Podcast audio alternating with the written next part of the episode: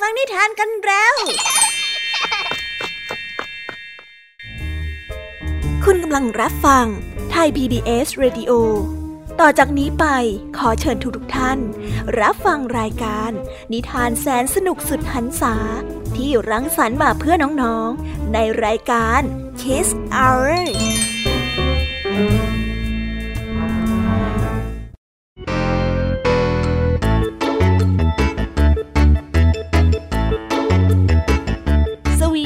วัสดีน้องๆชาวรายการ Kiss Hour ทุกๆคนนะคะ วันนี้พี่แยมมี่กับผองเพื่อน ก็ได้เตรียมนิทานสนุกๆมาเล่าให้กับน้องๆได้ฟัง เพื่อเปิดจินตนาการ แล้วก็ตะลุยไปกับโลกแห่งนิทานนั่นเอง น้องๆอยากจะรู้กันแล้วหรือยังคะ ว่าวันนี้พี่แยมมี่และผองเพื่อนได้เตรียมนิทานเรื่องอะไรมาฝากน้องๆกันบ้าง เอาละค่ะ เราไปเริ่มต้นกันที่นิทานของคุณครูไหว วันนี้นะคะ คุณครูไหวได้จัดเตรียมนิทานทั้งสองเรื่องมาฝากพวกเรากันค่ะ ในนิทานเรื่องแรกของคุณครูไหว มีชื่อเรื่องว่า ครอบครัวพอมีพอกินล้มละลาย ต่อกันด้วยเรื่อง โทษของการทำลายป่าส่วนนิทานของทั้งสองเรื่องนี้จะเป็นอย่างไร และจะสนุกสนานมากแค่ไหน น้องๆต้องรอติดตามรับฟังกันในช่วงของคุณครูไหวใจดีกันนะคะ วันนี้นะคะนิทานของพี่แยมมี่ได้จัดเตรียมมาฝากถึง 3 เรื่อง3รสด้วยกัน และในนิทานเรื่องแรกที่พี่แยมมี่ได้จัดเตรียมมาฝากน้องๆนนั้น มีชื่อเรื่องว่า นางสีส้มไม่จับหนู ต่อกันในนิทานเรื่องที่สองที่มีชื่อเรื่องว่า นายแควกเป็ดชั้นดี และในนิทานเรื่องที่สามมีชื่อเรื่องว่าบีเวอร์ใจร้อน ส่วนเรื่องราวของนิทานทั้งสามเรื่องนี้จะเป็นอย่างไรและจะสนุกสนานสู้คุณครูไหวได้ไหมนั้น น้องๆต้องรอติดตามรับฟังกันในช่วงของพี่ยามีเล่าให้ฟังกันนะคะ ส่วนนิทานสุภาษิตของเราในวันนี้ ก็ต่อมาจากเมื่อวานค่ะ เพราะว่าเหตุการณ์เมื่อวาน เจ้าจ้อยเจ้าแดงเจ้าสิงได้เดินทางเข้าไปในป่า เพื่อที่จะไปตั้งแคมป์ลูกเสือ และทดลองใช้ชีวิตอยู่ในป่า พอเรื่องถึงหูของลุงทองดี ลุงทองดีด้วยความเป็นห่วงจึงเข้าไปตาม แต่เหตุการณ์ไม่เป็นดังที่คิด จนลุงทองดีงัดสุภาษิตคำว่า บ้าห้าร้อยจำพวกมาฝากพวกเรากันค่ะ ส่วนเรื่องราวในวันนี้จะเป็นอย่างไร จะป่วนชวนปวดหัวมากแค่ไหน ลุงทองดีจะไปพบเจออะไรในป่าบ้าง น้องๆ อย่าลืมติดตามรับฟังกันในช่วงของนิทานสุภาษิตกันนะคะ นิทานของพี่เด็กดีในวันนี้ก็ได้จัดเตรียมนิทานมาฝากน้องๆกันอีกเช่นเคยในช่วงท้ายรายการค่ะ และในวันนี้นะคะ พี่เด็กดีได้เตรียมนิทานเรื่อง เจ้าสาวของปีศาจมาฝากกันค่ะ ส่วนเรื่องราวของนิทานเรื่องนี้จะเป็นอย่างไร จะสนุกสนานมากแค่ไหน น้องๆ ห้ามพลาดเด็ดขาดเลยนะคะ ในช่วงท้ายรายการกับพี่เด็กดีของเราค่ะ โอ้โห เป็นยังไงกันบ้างล่ะคะ แค่ได้ยินแค่ชื่อเรื่องนิทานก็น่าสนุกแล้วใช่ไหมล่ะคะเด็กๆ พี่ยมมีก็ตื่นเต้นอยากจะฟังนิทานที่น้องๆ รอฟังอยู่ไม่ไหวแล้วล่ะค่ะงั้นเอาเป็นว่าเราไปฟังนิทานทั้งหมดเลยดีกว่าไหมคะ งั้น ถ้าน้องๆพร้อมกันแล้ว เราไปพร้อมกันเลยดีกว่านะคะสามสองหนึ่งไปกันเลย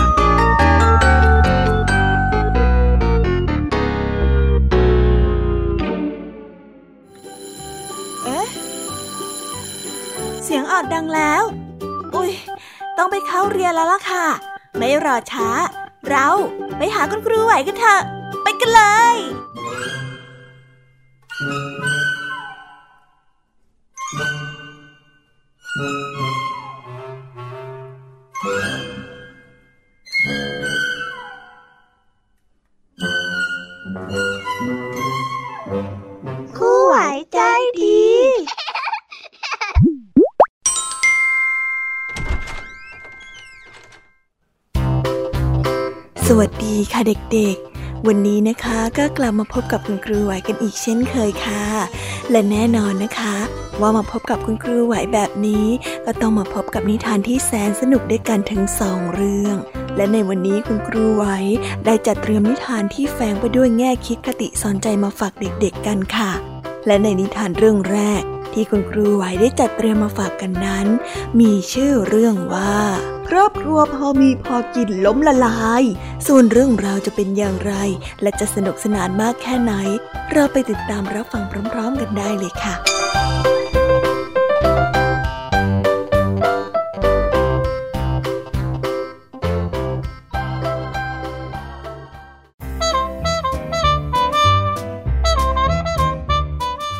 มู่บ้านหนึ่งมีชื่อว่าหมู่บ้านเห็ดหอม คนในหมู่บ้านส่วนใหญ่ได้เพาะเลี้ยงเห็ดชนิดต่างๆ เป็นอาชีพ ผู้อยู่อาศัยในหมู่บ้านนี้ได้พึ่งพาอาศัยกันดำรงชีพอย่างพอมีพอกิน ข้าวปลาอาหารสมบูรณ์อยู่มาวันหนึ่ง มีพ่อค้ามาเผยแพร่สินค้าประหลาดที่มีราคาแพง เป็นอุปกรณ์การสื่อสารชนิดหนึ่ง ที่ไม่ต้องเห็นหน้ากันก็พูดกันได้ และได้พกติดตัวได้ไปไหนมาไหนสะดวก คนในครอบครัวหนึ่งรายได้ไม่มีมากนัก แต่ก็ยอมยืมเงินคนอื่นไปซื้อสินค้าชนิดนี้ ทุกคนในครอบครัวเอาของเล่นประหลาดนี้ไปเที่ยวอวดคนอื่นๆ คนนู้นทีคนนี้ทีอวดแบบนี้ไปทุกคนทุกแห่งเห็ดที่อยู่ในฟาร์มนั้นไม่มีใครดูแลจึงได้เหี่ยวเฉา จากนั้นก็ไม่มีรายได้ ต้องอาศัยเงินสะสมอย่างที่แต่ก็ยังต้องชำระค่าโทรศัพท์ หนี้สินได้เพิ่มขึ้นยังไม่หยุด ส่วนผู้หญิงในบ้าน ตั้งแต่เป็นเจ้าของของเล่นอันนี้แล้ว เลยกลายเป็นเป้าที่หนุ่มในหมู่บ้านนั้นตามจีบ วันๆคุยกันแต่เรื่องรักใคร่ละทิ้งการเล่าเรียน รายจ่ายที่ไม่จำเป็นก็ได้เพิ่มขึ้นอย่างไม่หยุด โดยเฉพาะอย่างยิ่งไม่มีเงินชำระหนี้สินทรัพย์สินภายในบ้านล้วนแล้วแต่ถูกยึดไป จนในที่สุดก็ได้สิ้นเนื้อประดาตัว ยังมีอีกหลายครอบครัวที่ทำอย่างเดียวกัน และได้พากันทิ้งงานทิ้งการ และไม่เพาะเลี้ยงสัตว์ไม่ขายเห็ดทำให้ครอบครัวนั้นเกิดปัญหา หลังจากนั้นทั้งหมู่บ้านก็ค่อยๆ ตกต่ำลงทุกวัน เพราะว่ารากฐานนั้นถูกทำลายลงแล้ว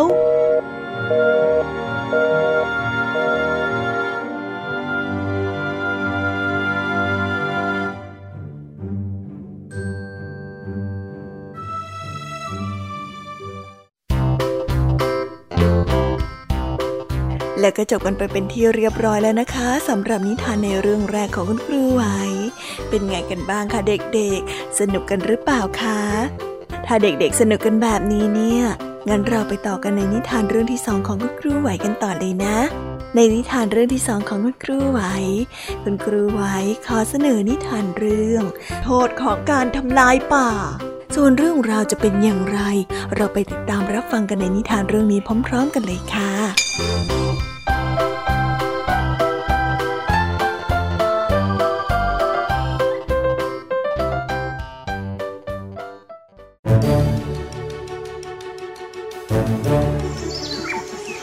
ถึง ได้อาศัยอยู่ในหมู่บ้านเล็กๆ แห่งหนึ่งที่เชิงเขา เขามีอาชีพหาฟืนไปขาย ในทุกๆวัน เขาจะไปเก็บกิ่งไม้แห้งตามเชิงเขา ไปขายที่ตลาดนัด คนที่นั่นซื้อกิ่งไม้แห้งใช้ไปเป็นฟืน ฟืนของเฉิงขายดีมาก เฉิงได้แบ่งเงินที่ได้จากการขายฟืนส่วนหนึ่งให้กับภรรยาไปใช้จ่ายในครอบครัวขายฟืนครับ ขายฟืน เชื้อฟืนมาซื้อเร็วมาซื้อไว ฟืนไม่แห้งติดง่าย ร้อนทนนาน ครสนใจมาซื้อได้เลยครับ ขายฟืนครับ ขายฟืน อยู่มาวันหนึ่งภรรยาของเฉิงได้พูดกับสามีว่า พี่เก็บฟืนแห้งไปขายอะเมื่อไหร่มันจะรวย เฉิงจึงได้ตอบว่า อืม ก็จริงนะ ถึงแม้ว่าฟืนของฉันจะขายดีก็ตามเถอะภรรยาจึงได้พูดออกมาอีกว่า ฉันว่าตัดต้นไม้ลงมาทีละต้นดีกว่าเก็บกิ่งแห้งนะ รุ่งขึ้น เฉิงจึงได้จัดการตัดต้นไม้รอบๆเชิงเขาจนเรียบ ในขณะที่เขาได้ตัดต้นไม้อยู่นั้น ได้มีนกกังเขนตัวหนึ่งบินมาเกลี้ยกล่อมให้เขานั้นหยุดตัดต้นไม้ท่านหยุดตัดต้นไม้เถอะนะ ไม่อย่างนั้นนะพวกเราจะแย่นะ ไม่ใช่แค่พวกข้าแต่พวกท่านก็ด้วยหยุดตัดเถอะนะ แต่เชิงนั้นทำเป็นไม่รู้ไม่ชี้ ยังคงตัดต้นไม้ต่อไป เอาไม้นั้นไปขายได้เงินมามากขึ้น ภรรยาของเขาเห็นว่า สามีขายและได้เงินมามาก จึงได้ยิ่งโลภและไม่รู้จักพอ ได้ยุยงให้สามีตัดไม้เสียทั้งป่า เชิงได้ทำตามภรรยาพูดทุกอย่าง และจัดการหาพี่น้องและญาติมาช่วยกันตัดต้นไม้โค่น โค่นเลย ฉันจะโค่นให้หมด ไม่ว่าจะต้นเล็กหรือต้นใหญ่ อย่างนั้นแหละ โค่นให้หมดเลย ระหว่างนั้นฝูงสัตว์ที่กำลังอาศัยอยู่ในป่าได้วิ่งออกมาขอร้อง ว่าอย่าตัดไม้ทำลายป่าต่อไปอีกเลย เพราะว่าจะเป็นการทำลายร่มไม้ชายคา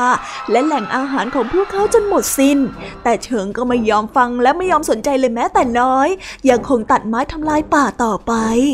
ในที่สุดทั้งป่าก็เฮี้ยนเตียนหมด เหลือแต่ตอไม้ ไม่มีลำต้นกิ่งใบช่วยรักษาดินและอุ้มน้ำเลย จึงทำให้ธรรมชาตินั้นลงโทษ เกิดมรสุม น้ำท่วมพัดพากองต้นไม้ที่อยู่บนภูเขาไปตามน้ำบ้านช่องในหมู่บ้านล้วนถูกน้ำท่วมจนหมด เฉิงและภรรยาจำต้องปีนป่ายหนีน้ำขึ้นไปอยู่บนหลังคา ถึงตอนนี้ทั้งสองคนมันนึกเสียใจในภายหลังก็สายไปเสียแล้ว ความโลภทำให้เขาคิดผิดไปชั่ววูบจนก่อให้เกิดภัยพิบัติอย่างมหันต์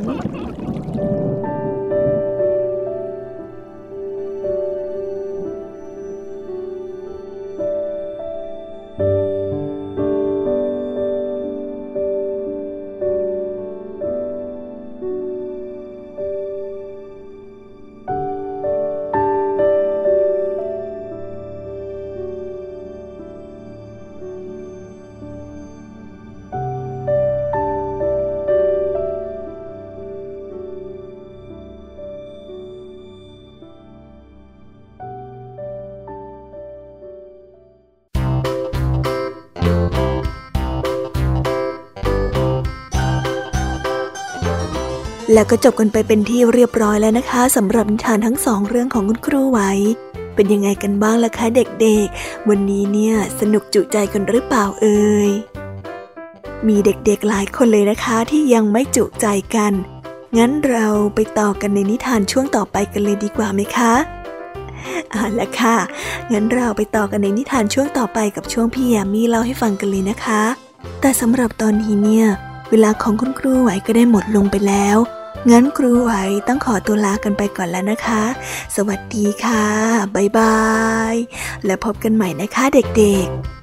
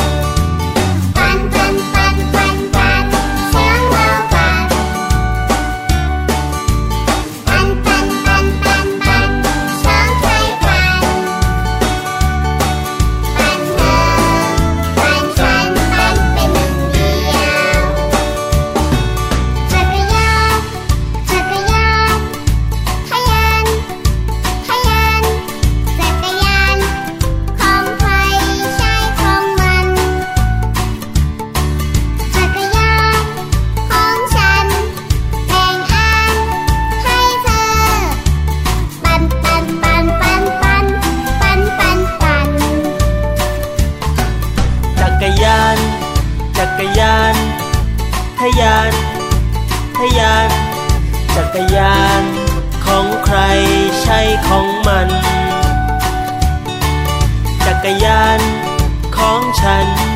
แบ่งล้อให้เธอ ปั่นปั่นปั่นปั่นปั่นปั่นปั่น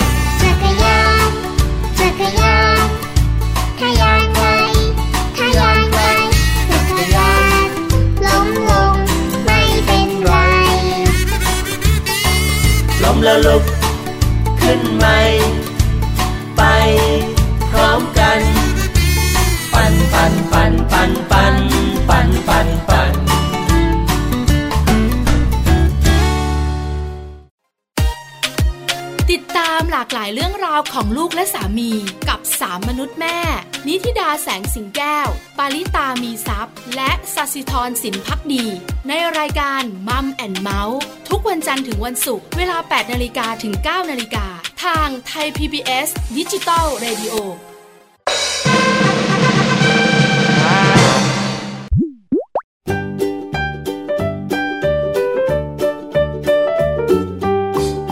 สวีดัสสวัสดีค่ะ น้อง ๆ ที่น่ารักทุก ๆ คนของพี่ยามีนะคะ ก็เปิดรายการมาพร้อมกับเสียงอันสดใสของพี่ยามีกันอีกแล้ว และวันนี้ค่ะนิทานเรื่องแรกที่พี่ยามีได้จัดเตรียมมาฝากน้องๆนนั้น มีชื่อเรื่องว่า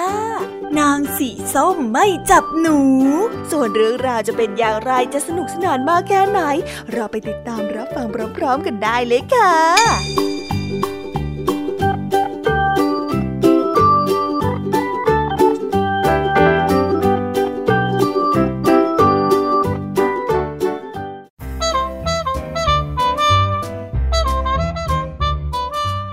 นางสีนวลแมวแก่ มีลูกใหม่อีกคลอกหนึ่งมีสองตัว ตัวหนึ่งสีดำสลับขาว ชื่อนางสีนิน อีกตัวหนึ่งมีสีส้ม จึงได้ชื่อว่านางสีส้มนางสีนินจับหนูเก่งมาก แต่นางสีส้มนั้นไม่จับหนู มันจะนอนหลับกลางแดดใกล้กับประตูโรงนา ปล่อยให้หนูวิ่งกันพล่าน พวกหนูจึงมาเล่นกันอยู่แถวนั้นเป็นประจำ บางทีนางสีส้มก็ลืมตาข้างหนึ่งมาดูพวกหนู แต่ก็ไม่ยอมจับหนูเลยภรรยาชาวนาสงสัยว่านางสีส้มไม่สบายหรือเปล่า จึงได้พาไปหาหมอ หมอได้ตรวจดูร่างกายสีส้มอย่างละเอียด ให้มันอ้าปาก ดูคอ วัดอุณหภูมิ แต่ก็ไม่พบอะไรผิดปกติ บางทีอาจจะเป็นเพราะว่ามันมีกินมากไป มันก็เลยขี้เกียจแล้วก็อ้วนแบบนี้ก็ได้นะ ชาวนาบอกกับภรรยา ดังนั้นภรรยาของชาวนาจึงได้ลดอาหารของนางสีส้มลง บางวันก็ไม่ให้เลย นางสีส้มก็ได้ผอมลงผอมลง พวกหนูนั้นกลับอ้วนขึ้น อ้วนขึ้น ภรรยาของชาวนาสงสารนางสีส้ม จึงให้อาหารนางสีส้มอีก หน้าร้อนปีนั้นหลานสาวของชาวนามาพักที่บ้าน เด็กหญิงรักสัตว์ทุกตัว โดยเฉพาะอย่างยิ่งนางแมวสีส้ม เมื่อพ่อแม่มารับกลับบ้าน เด็กหญิงนั้นก็จะเอานางสีส้มไปด้วย ไม่ได้หรอกหนู แมวกินนกนี่ลูก แล้วเราก็เลี้ยงนกเต็มบ้านไปหมด ในสวนของเราก็มีนกมาทำรังมากมาย ถ้าหากว่าลูกเลี้ยงแมว ลูกก็ต้องเลิกเลี้ยงนกนะ เอาไปได้ค่ะภรรยาของชาวนาได้บอก นางสีส้มหน้า มันไม่ฆ่าสัตว์ไม่จับหนูและก็ไม่จับนก ดังนั้นนางสีส้มจึงได้ย้ายบ้านไปอยู่กับเด็กหญิงโบ พวกนกสร้างรังในสวนบ้านของเด็กหญิงโบ นกแก้วในบ้านนั้นเดินไปเดินมาตามสบาย นางสีส้มไม่ว่าอะไรเลย เมื่อพวกนกได้ดื่มนมในจานของมัน นกบางตัวใจกล้า ถึงกับกระโดดไปมาบนตัวของนางสีส้มเลย นางสีส้มชอบนก และไม่ทำร้ายนกเลยแม้แต่ตัวเดียว พวกนกนั้นรักนางสีส้มมาก นางสีส้มก็รักพวกนกมากเช่นกันนางสีส้มจึงอยู่บ้านของเด็กหญิงโบอย่างมีความสุข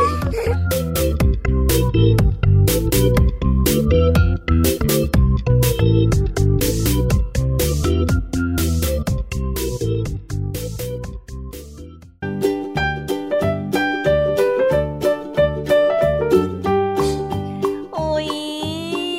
จบนิทานเรื่องแรกของพี่ยามีกันลงไปแล้วอะเผอแป๊บแป๊บเดียวเอง แต่พี่ยามีรู้นะคะว่าน้องๆออย่างไม่จุใจกันอย่างแน่นอน พี่ยามีก็เลยเตรียมนิทานแนวเรื่องที่สองมาฝากเด็กๆกันค่ะ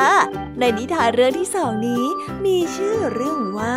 นายแควกเป็ดชั้นพิเศษ ส่วนเรื่องราวจะเป็นอย่างไร และจะสนุกสนานมากแค่ไหน เราไปรับฟังพร้อม ๆ กันได้เลยค่ะ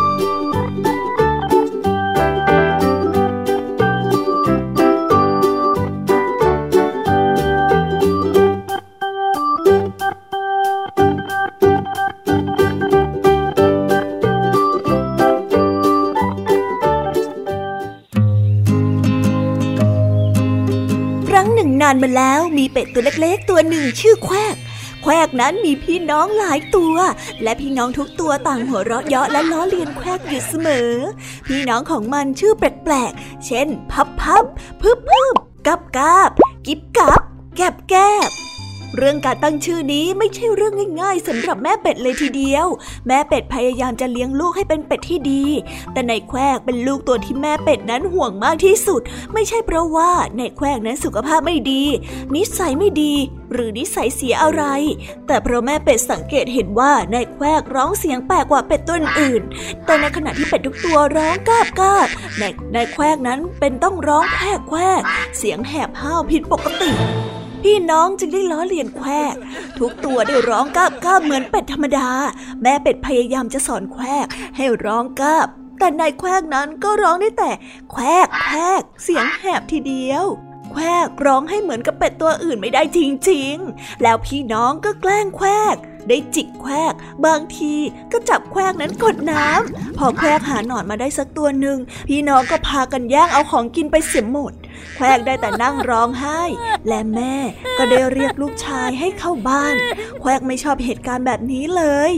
เมื่อหาเท่าไหร่ก็ไม่สำเร็จ แม่เป็ดก็ได้ตามคุณหมอนกกระทามาดูลูกชายของตัวเอง คุณหมอนกกระทาได้เป็นหมอแก่ๆแผนโบราณ คุณหมอไม่พบอะไรผิดปกติในตัวของแควกแต่คุณหมอก็ไม่อยากทอดทิ้งคนไข้ไว้ในสถานการณ์แบบนี้ จึงได้บอกหนทางแก่แม่เป็ด ให้แม่เป็ดนั้นไปตามคุณหมอนกเขา มาช่วยดูโรคแก่แควกอีกทีนึง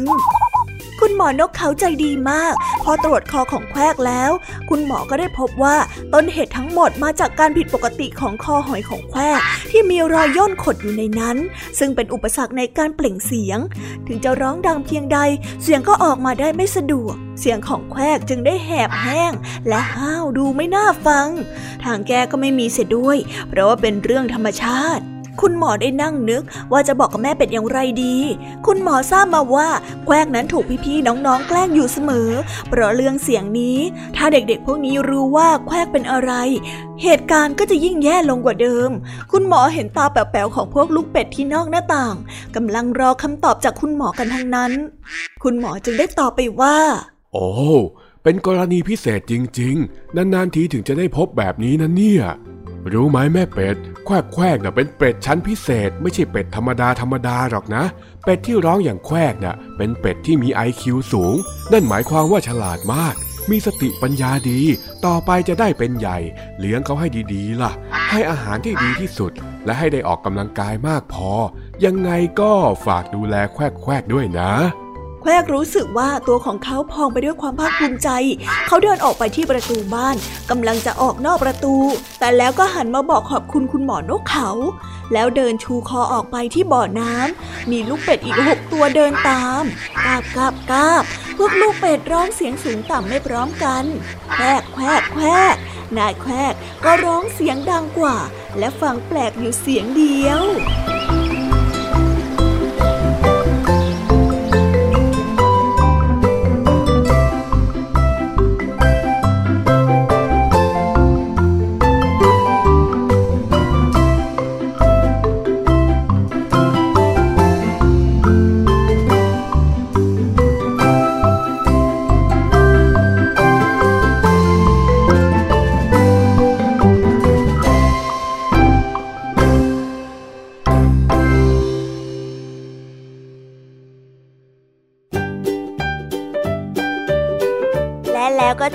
แล้วนะสำหรับนิทานในเรื่องที่สองของพี่ยามี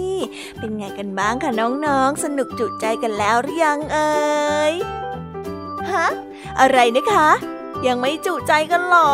ไม่เป็นไรค่ะน้องๆ พี่ยามีเนี่ยได้เตรียมนิทานในเรื่องที่สามมารอน้องๆอยู่แล้ว งั้นเราไปติดตามรับฟังกันในนิทานเรื่องที่สามกันต่อเลยดีไหมคะ ในนิทานเรื่องที่สามที่พี่ยามีได้จัดเตรียมมาฝากเด็กๆกันนั้น มีชื่อเรื่องว่าบีเวอร์ใจร้อน ส่วนเรื่องราวจะเป็นอย่างไรจะสนุกสนานมากแค่ไหน เราไปรับฟังกันในนิทานเรื่องนี้พร้อม ๆ กันเลยค่ะ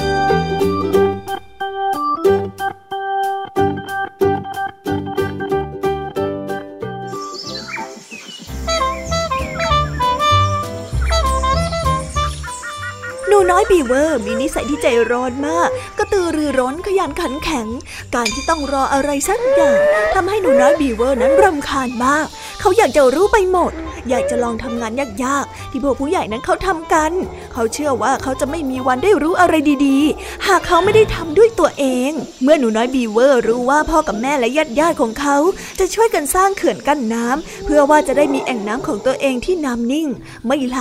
เหมาะสำหรับเป็นที่อยู่ของบีเวอร์ทุกตัว หนูน้อยบีเวอร์นั้นตื่นเต้นมาก เขาคิดว่าเขาทำตามลำพังคงไม่ไหว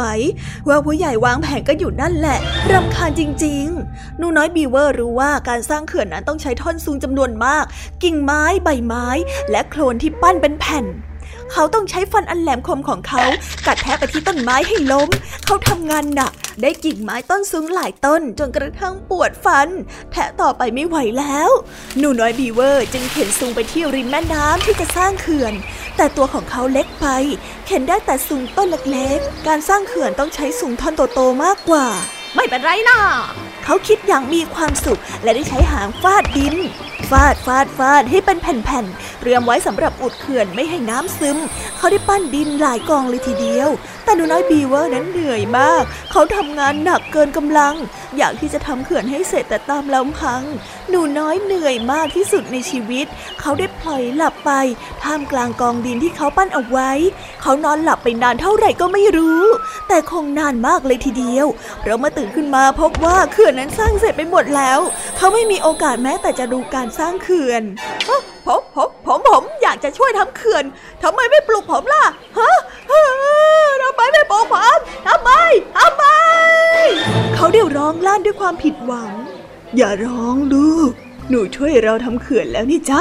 แม่ได้ปลอบ หนูช่วยมากเลยทีเดียวล่ะ จริงของแม่เขา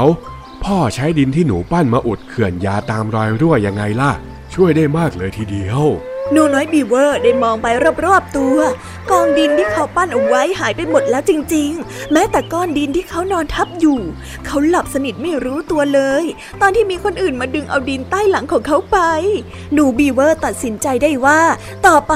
เขาจะไม่ใจร้อนเกินควรอย่างนี้อีกแล้ว จะไม่พลาดสิ่งที่สำคัญสำคัญอย่างเช่นวันนี้ เขานั้นอดดูอดช่วยการสร้างเขื่อน หากว่าเขาใจเย็นรอ เขาก็จะได้เรียนรู้ทุกสิ่งทุกอย่างอย่างถูกต้อง และรู้มากอีกด้วย หนูน้อยบีเวอร์จึงได้กลับกลายเป็นหนูน้อยบีเวอร์ที่ฉลาด และไม่ใจร้อนเกินไปอีกต่อไปแล้ว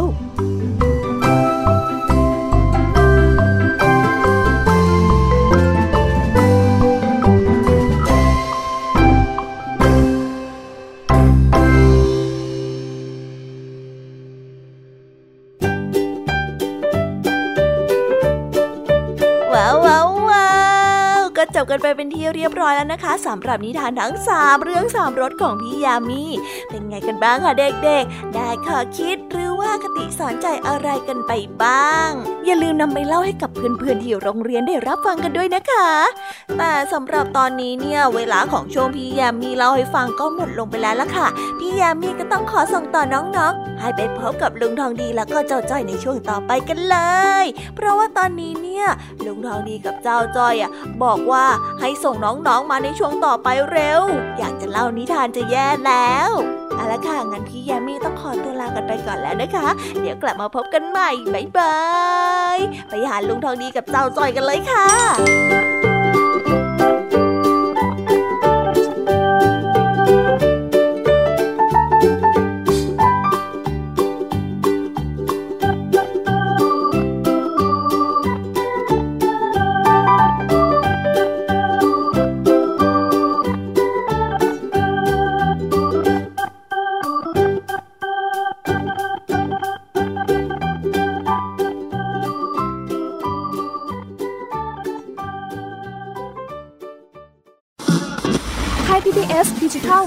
Radio Infotainment for All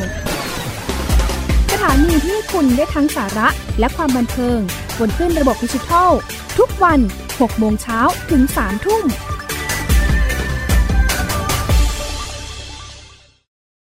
อยู่ที่ไหนก็ติดตามเราได้ทุกที่ ผ่านช่องทางออนไลน์ จากไทย PBS Digital Radio ทั้ง Facebook Twitter Instagram และ YouTube search คำว่าไทย PBS Radio แล้วกดไลค์หรือ Subscribe แล้วค่อยแชร์ กับคอนเทนต์ดี ๆ ที่ไม่อยากให้คุณพลาดอ้อเรามีให้คุณฟังผ่านพอดแคสต์แล้วนะ wow!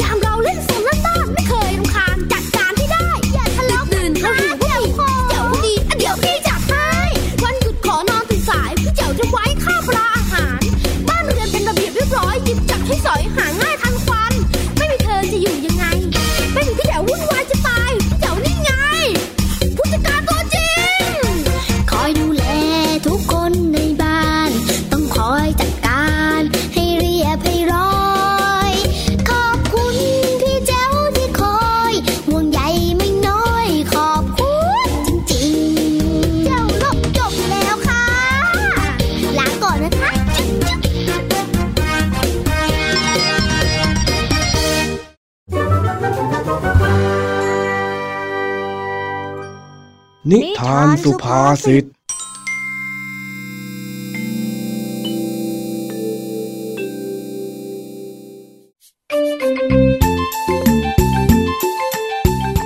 หลังจากที่เจ้าจ้อย เจ้าแดงและเจ้าสิงเข้าไปก่อไฟทำอาหารกินกันในป่า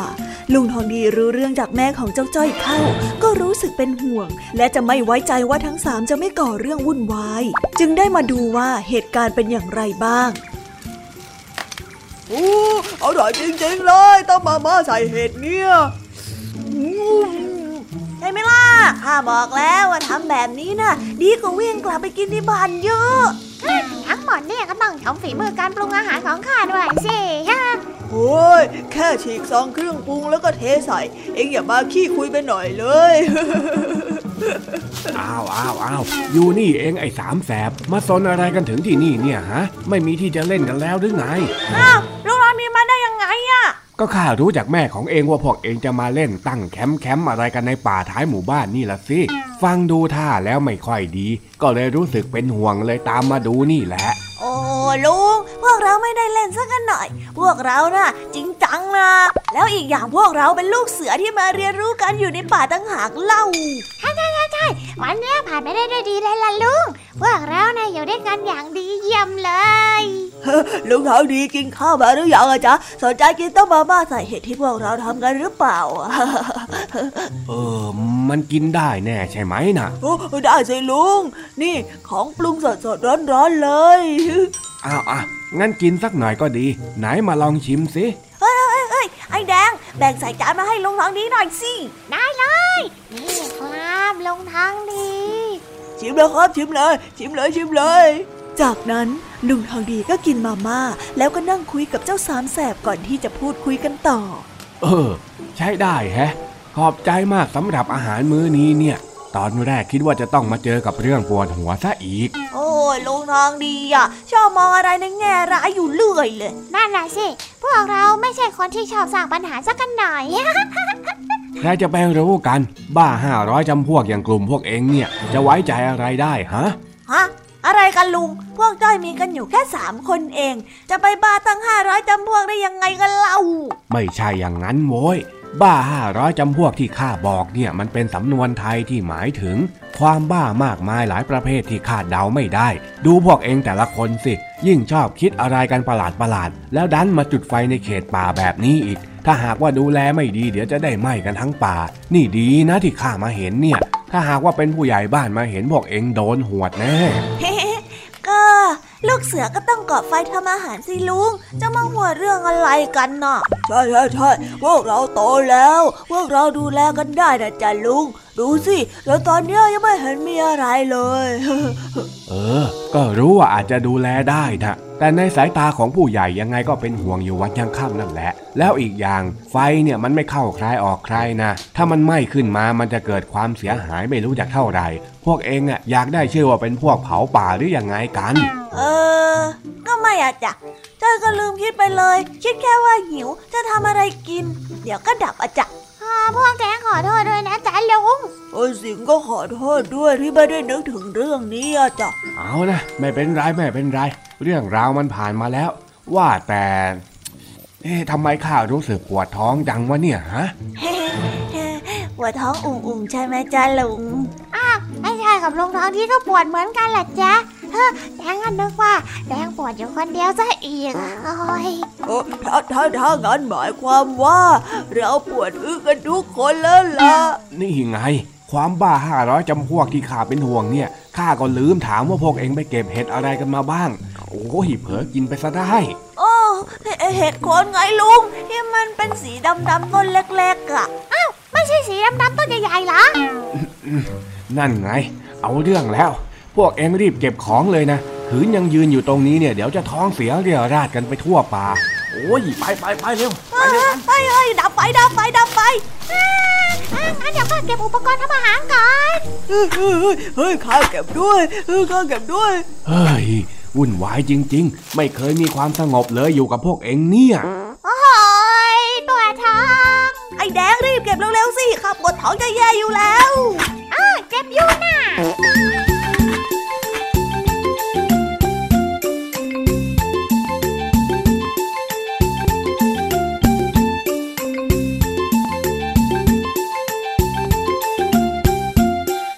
แล้วนะคะสำหรับนิทานสุภาษิตสนุกสนุกๆจากลุงทองดี แล้วก็เจ้าจอยจอบปัญหาของเรา แต่เดี๋ยวก่อนนะคะน้องๆอย่าเพิ่งรีไปไหนนะคะ เรายังมีนิทานแสนสนุกจากน้องเด็กดีมารอน้องๆอยู่แล้ว ถ้าน้องๆพร้อมกันแล้ว เราไปฟังนิทานจากพี่เด็กดีกันเลยค่ะ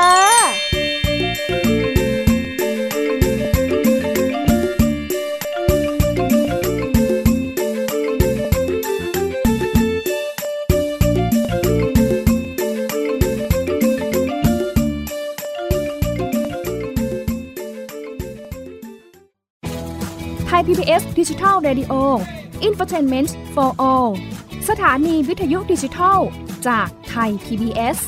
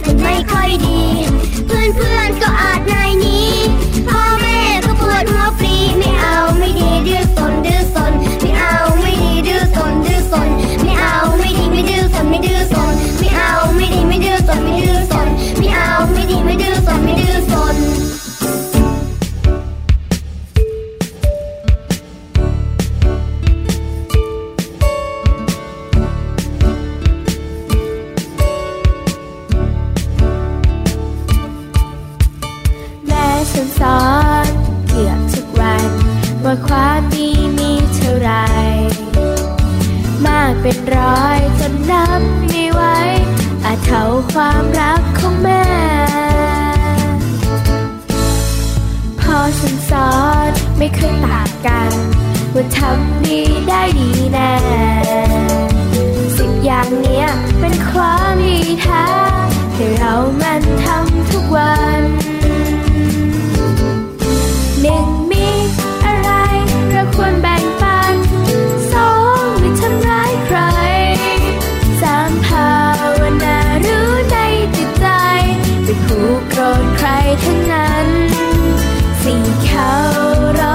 ตนกับผู้ใหญ่ห้างานส่วนรวมต้องช่วยกันหกคนบุญแผ่ให้ทุกท่านเจ็ดใครทำบุญคือยินดีแปดฟังธรรมะบรรยายไม่ใช่เรื่องไกลตัวเนี่ยเด็กผู้ใหญ่ทุกด้านทุกที่ถ้าเราลง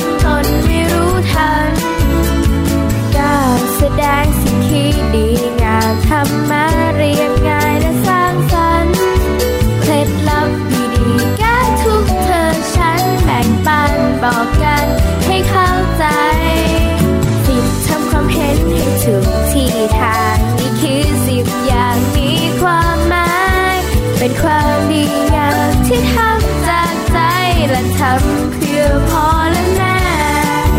จะทำให้พ่อและแม่ จะทำเพื่อพ่อและแม่ และทำด้วยใจจริงแท้ This is Thai PBS Podcast นิทานเด็กดี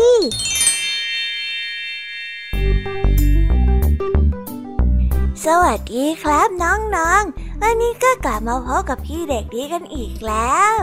และแน่นอนว่ามาพบกับพี่เด็กดีแบบนี้ ก็ต้องกลับมาพบกับนิทานที่แสนสนุกกันในช่วงท้ายรายการ และวันนี้นะครับ พี่เด็กดีก็ได้เตรียมนิทานเรื่อง เจ้าสาวของปีศาจมาฝากกัน ส่วนเรื่องราวจะเป็นอย่างไร ถ้าน้องๆออยากจะรู้กันแล้ว งั้นเราไปติดตามรับฟังกันได้เลยครับ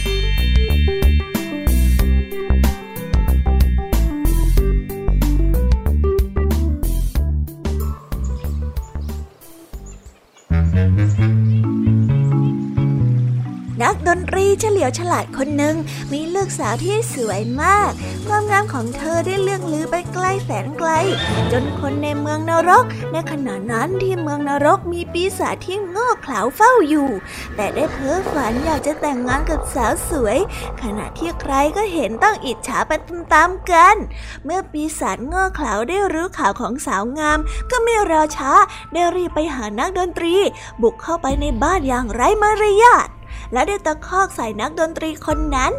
ส่งตัวลูกสาวของเจ้ามาเป็นภรรยาของข้าซะดีๆ ถ้าไม่อย่างนั้นข้าจะพาเจ้าไปลงนรก โชคดีที่ลูกสาวคนสวยไม่อยู่บ้าน เธอได้ออกไปตักน้ำที่บ่อน้ำในหมู่บ้าน นักดนตรีได้รับฟังคำขู่ของปีศาจที่ร่างกายกำยำแทนที่จะตระหนกตกใจกลัว กลับนั่งลงอย่างใจเย็น ข้าก็ไม่ขัดข้องอะไรนะ นักดนตรีได้ยินยอม แต่ว่าลูกสาวของข้าน่ะไม่ได้อยู่ที่บ้านหรอก เพิ่งออกไปซื้อของเมื่อตะกี้นี้เอง โอ้ยเธอน่ะดื้อมาก ข้าก็เลยลงโทษ จับไปขังไว้ในคอกสัตว์อยู่หลังบ้านนู่นแน่ทันทีที่ปีศาจได้ยินคำพูดของนักดนตรี ก็ได้วิ่งไปหาเจ้าสาวที่หลังบ้าน ที่คอกสัตว์นั้นมีแพะหัวโผล่ออกมา แพะตัวนี้ถูกขังอยู่นานเป็นปีๆ มันจึงอารมณ์เสียอยู่ตลอดเวลา โอ้โห นี่แหละที่เขาเรียกว่าสวยอย่างปีศาจแท้ๆ ดูสิ มีเขางามเหมือนซาตาน แล้วที่คางก็ยังมีคราวด้วย อุ้ยน่ารัก คอยดูเถิดนะ เจ้าพวกปีศาจทั้งหลายเมื่อเห็นเจ้าสาวของข้าเนี่ย จะต้องอิจฉาไปตามๆกันแน่แน่ ปีศาจได้ก้มหน้าลงมองแพะใกล้ๆ แพะนั้นยิ่งโกรธจัดได้เตะปีศาจอย่างสุดแรง ร่างของปีศาจได้ลอยละเลี้ยวไปกลางอากาศ และไปตกอยู่ที่เมืองนรกพอดีทันใดนั้นท้องฟ้าก็ได้มืดครึ้มอย่างฉับพลัน คนเลี้ยงแกะได้เดินผ่านมา เขาได้เข้าไปถามนักดนตรีด้วยความสงสัย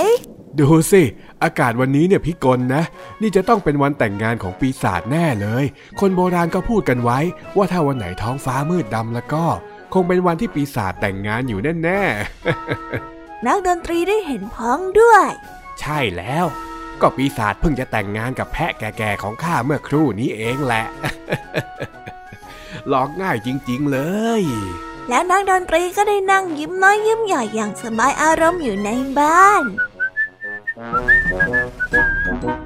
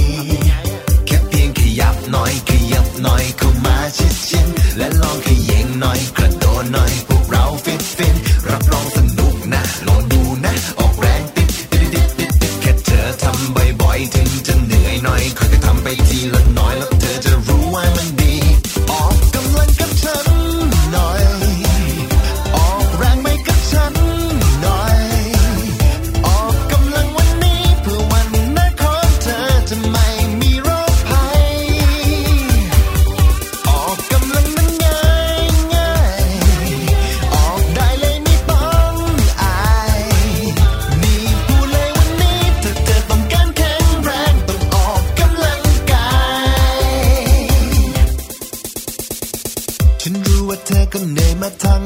วัน มีเรื่องให้คิดนู่นนี่เป็นร้อยพัน การบ้านเยอะจริง ๆ มือจะเป็นระวิง แต่สุขภาพเธอนั้นก็สำคัญ บอกเธอให้รู้ว่าฉันนั้นหวังดี ทำไมสบายขึ้นมาจะเสียทีก่อนจะ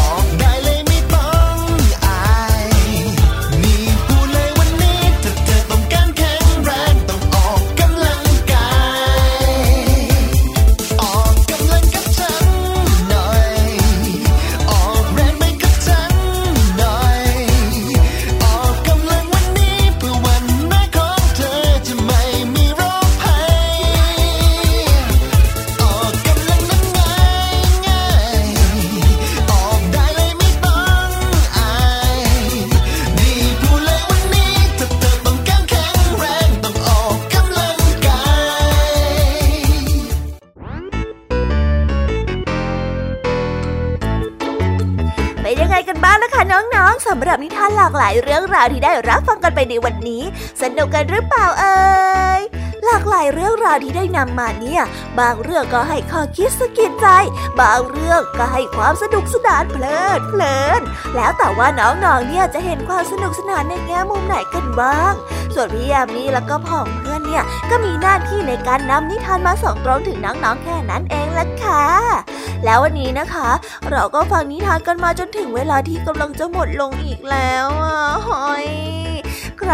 ที่ฟังไม่ทันเนี่ย หรือว่าฟังไม่ครบ ก็สามารถไปย้อนรับฟังได้ที่เว็บไซต์ไทย PBS Radio หรือที่แอปพลิเคชันไทย PBS Radio ได้นะ ถึงเวลาที่จะต้องกล่าวคำลาแล้วล้วค่ะ พี่ยามีต้องคิดถึงน้องๆอีกแน่เลย แต่ไม่ต้องห่วงนะคะน้องๆ พี่ยามีเนี่ยขอสัญญาเลยว่า จะกลับมาพบกันใหม่พร้อมกับนิทานที่แสนสนุกแบบนี้กันอีกแน่นอนค่ะน้องๆ อย่าลืมนำข้อคิดดีๆ ที่ได้จากการรับฟังนิทานที่แสนสนุกของคุณครูไหว พี่ยามีลุงทองดีแล้วก็เจ้าจ้อย และก็นิทานจากพี่เด็กดีในวันนี้ไปใช้กันด้วยนะคะเด็กๆ เอาไว้พบกันใหม่ในวันพรุ่งนี้นะสำหรับวันนี้พี่ยามีต้องขอตัวลากันไปก่อนแล้วล่ะค่ะ สวัสดีค่ะ บ๊ายบายนะคะน้องๆและพบกันใหม่ค่ะ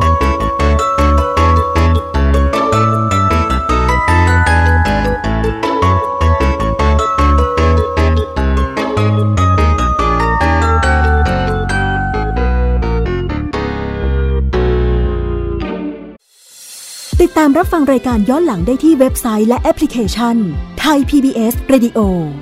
ไทย PBS ดิจิทัล Radio วิทยุข่าวสารสาระ เพื่อสาธารณะและสังคม